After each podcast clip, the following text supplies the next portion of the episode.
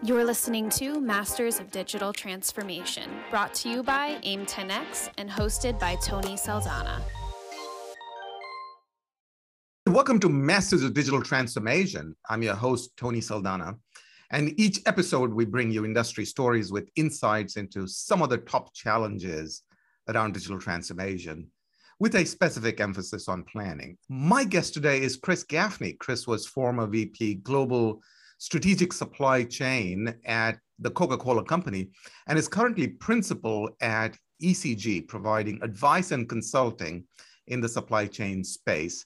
Chris is also a recognized industry thought leader. He was previously the president of the National Product Supply Group, a governing body responsible for 95% of volume produced in North America. Welcome to our show, Chris.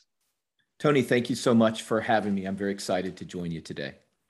And of course, Chris, your story goes way beyond Coke from your beginnings at Frito Lay, but um, with an edge of foundational experiences in supply chain throughout.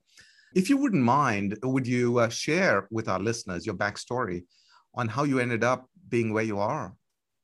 No, I appreciate it, Tony. I grew up in Washington, D.C., and in a family of, of four. And what, what I would say is my start in supply chain was always my first job delivering the Washington Post as a kid, starting at age eight in the summer all the way through grad school. I delivered the newspaper. And when I chose Georgia to do my university study, my first class in industrial engineering, I told that story and how, as the paper boy, you were always trying to get back to go home to bed because it was so early in the morning but you needed to get it done and you needed to find a way to get it done with less effort as you went. And he said, That's why I think you became an engineer. We didn't even call it supply chain at that point in time, but I think that was my foundation in supply chain. F- fortunate to have great experience at Georgia Tech. And I had the opportunity for my first job to go to work at Frito and you really had a choice at that time in Frito to either go into the plant and become a manufacturing engineer uh-huh. or go outside, and, and they called it logistics. But that was really my, the beginning of my experience in the field, learned a tremendous amount of foundation at Frito, and then had an opportunity to learn international logistics at AJC International, uh-huh. a food trading company, and then joined Coca Cola just about 26 years ago and really had the opportunity to go through all aspects of the supply chain at Coca Cola, fortunately, with a good foundation in operations. And as I say, when operations don't work well, in many cases, we say it was the plan. And that really was my entry into supply chain planning, you know, operational planning, and ultimately into infrastructure planning and supply chain strategy. So just very fortunate to follow the field as it progressed over the course of my professional career. Fabulous. The breadth of your experiences within supply chain, all the way from planning into execution, is tremendous. You've had technical experience, process experience, and leadership experience as well. Of the many things that you've done over the decades, what are you really most proud of?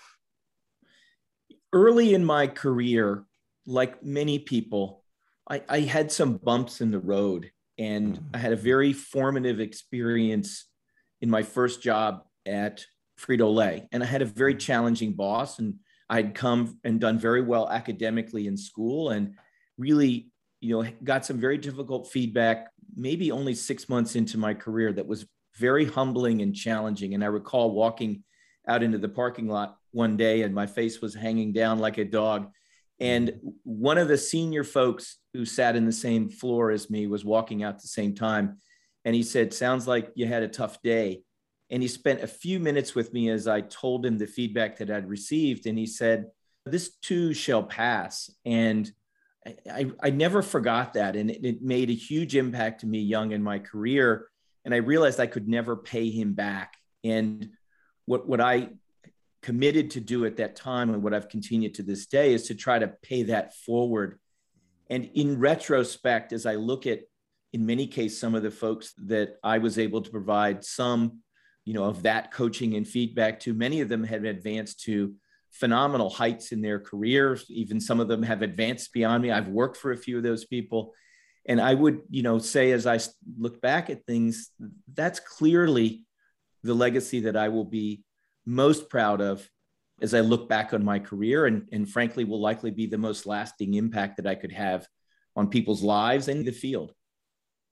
Oh, that is so true, isn't it? We live beyond ourselves through the people that we help develop. In the past, you've talked about also a separation among companies who are good at retaining people. What's been your experience here? I, I, I really do think that coaching and developing people as a strategy is very important these days. It, it's a great question and a timely one. I, I talked to a mentee just a week or two ago. And she's someone I've known her whole life because I'm close to her parents. And she's actually a liberal arts background person who went into the supply chain field. So I've spoken to her a number of times over her career. But we talked recently about a job shift that she made a couple of years ago. And she started in the field of international freight forwarding for what I would call a legacy company, a very highly regarded company, but an analog company mm. and was contemplating making a shift a few years ago to a digital leader in that space. And it was a difficult decision for her. And, and so she and I talked about it. And she said, in retrospect, you asked me questions that I hadn't asked myself, and you helped me think through that decision. And it's turned out to be the right one. And I said, Tell me why it, it's been the right one. And she said, I'm now in a culture, number one, a company that has a very simple mission that customers and employees can align on. We are trying to make international commerce easy for our customers. Mm-hmm. Uh, we've done it through a significant investment in digital technology for planning and execution.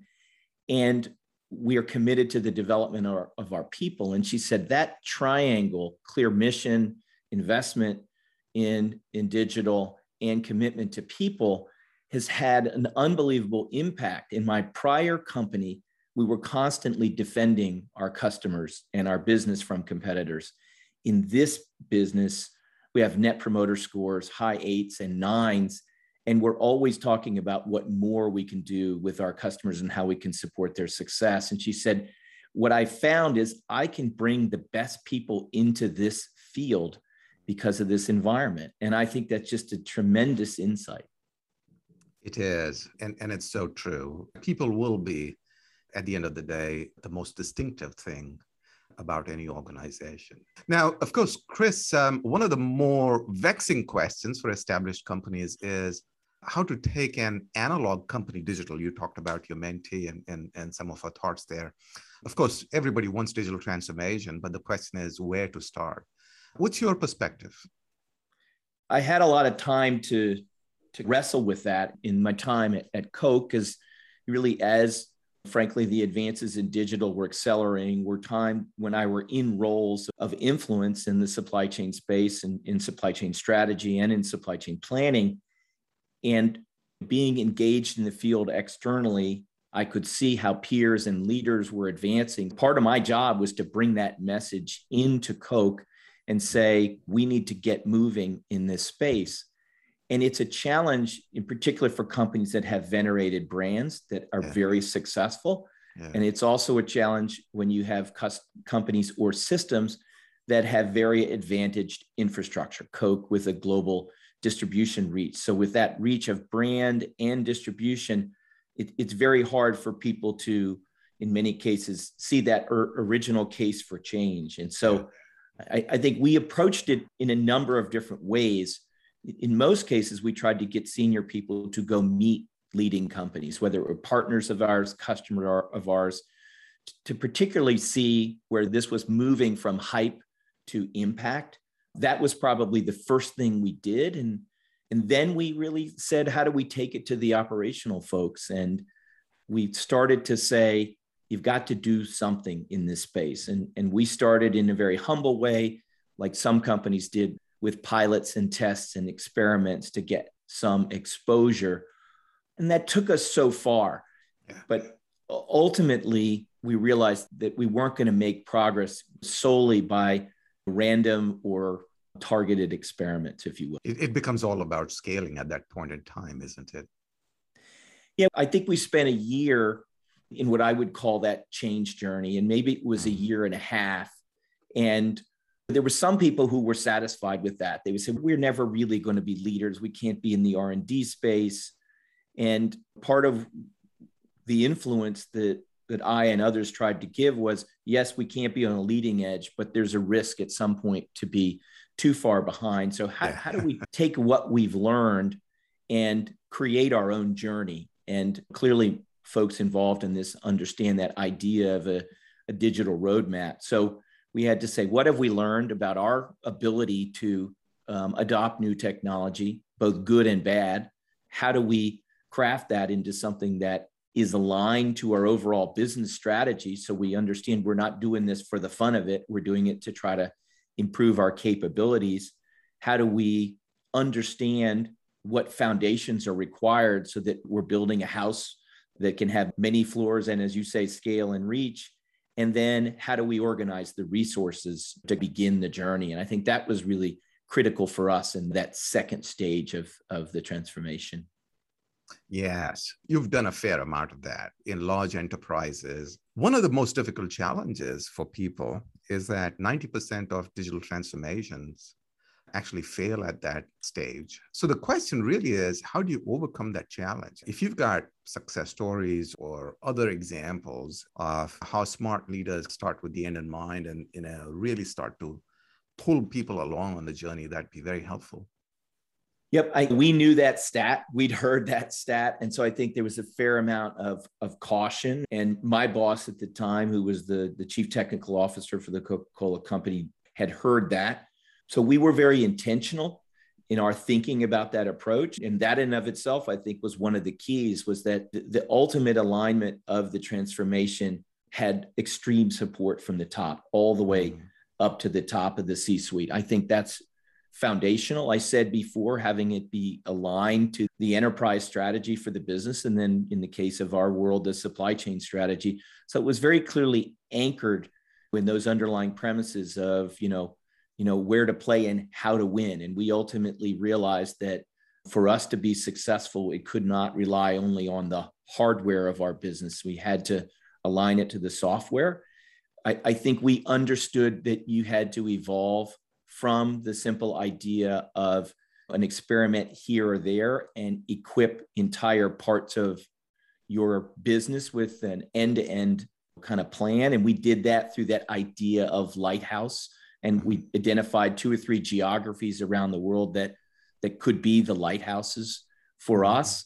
We gave them the resources. We pulled resources from other geographies so they would be uh, able to run the business and change the business, but also we created those early adopters who could then take back the learning from the lighthouse and move forward. And I think those are the seeds of what has become something that has started to, you know, really gain momentum.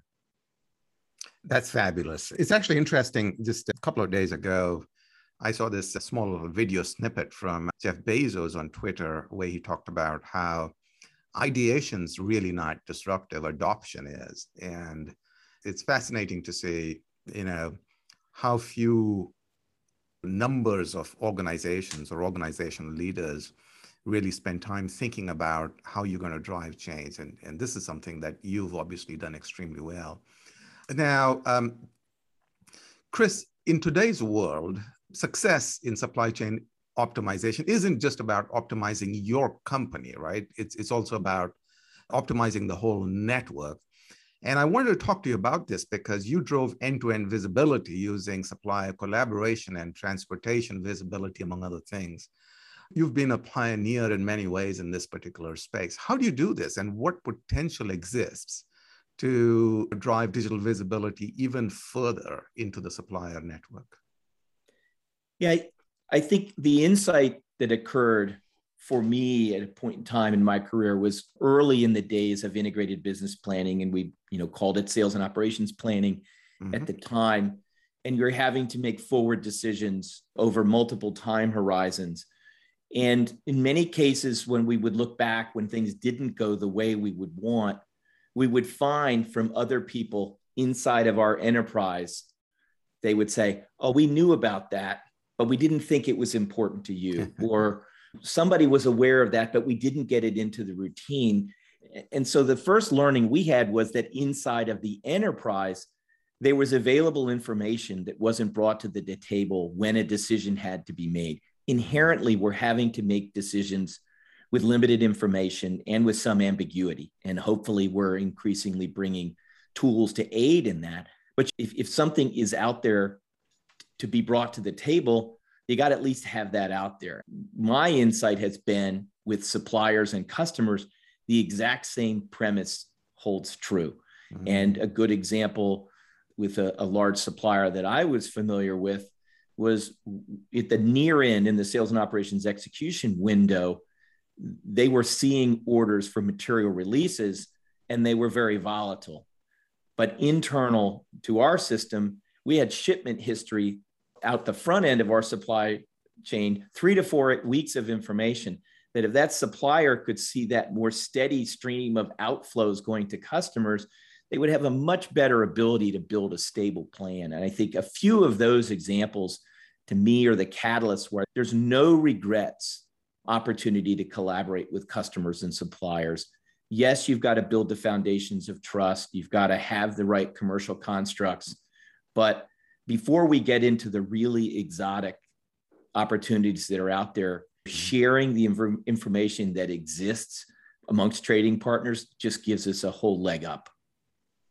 It's also very forward thinking to be able to do that, isn't it? Because I think in today's world, where people associate information with power, so to speak, especially in the customer supplier context, I think the ability to optimize the whole and then everybody benefits from it instead of your own silo is such a missed opportunity. Did you find that there were people in the industry, whether inside your company or outside, that looked at you a little strangely because of uh, this tendency of yours to go across the supply chain? Yeah, it's it's an interesting thing. As eh, from a birth order standpoint, I'm a middle child, so I've always been a collaborator, and I have seen situations with customers or trading partners where historically we would have a misalignment at the top. And what I would find when we would deal with the supply chain people in these same companies, that we could get beyond that because mm-hmm. we could mm. empathize with each other. We were always dealing with the same challenges. If I'm your customer, you're somebody else's customer as we go up and down the chain. And so, yes, I might have had some folks say, this is the enemy, if you will, but I yeah. was like, listen, we we all do business with each other. We're intending to be in business for a long time. And so I would always say, let's bet on collaboration. And I play that long ball. And over time, most of those people saw that we had a much better chance of that being a successful enterprise by playing win win and, and by betting that we were all out there with the same positive intent. I'm, I'm glad that you persevered there. I think it's a huge opportunity. Hey, Chris, this has been a lot of fun getting to know you, Chris, the professional. You've uh, given us a couple of insights from your personal journey as well. I'm just wondering if you wouldn't mind sharing something about you that most people don't know. Most people who aren't close to me don't realize that um, I'm actually a runner. I don't look like many of the runners that you would see out there, but I've been a distance runner for over 25 years, one of the gifts that Coke gave me was I started running when I came to Coke. And I'm actually training for my 15th marathon here oh, wow. shortly, probably just after this airs. And I'll give you one more supply chain lesson from my, my running. I, I believe work in our careers and the field is like a marathon, and you do have to pack for the long journey. But the reality is, things are moving rapidly. So it's not just about plodding along. So I would tell you in my training tomorrow, I've got my speed workout. So even where I am in my mid career, I'm going to go out there and run as fast as I can as part of my development for the marathon. So I think in our field, we do have to think about it as a long journey, but we've got to continue to invest to, to be able to have the speed that's also needed at times during that long race. Oh, that's very cool. I, I, I, like that analogy. And, and, and again, thank you for mixing it up with the personal data point. Hey, Chris, it's been a real pleasure uh, chatting with you here today. Thank you so much for joining us. Now, Tony, you've had some icons in the industry on the field. And I'm humbled and I, I'm honored to have the opportunity to spend a little bit of time with you. And all the best in the marathon. Huh? I'm going to be rooting for you. Thanks so much. All right, excellent. Hey, for all of our listeners, thank you again for being with us today. As always, make sure you subscribe to our show to keep getting new updates. And uh, until next time, don't just implement planning, redefine it. Thank you for listening to Masters of Digital Transformation. For more information, be sure to check out www.o9solutions.com slash aim10x.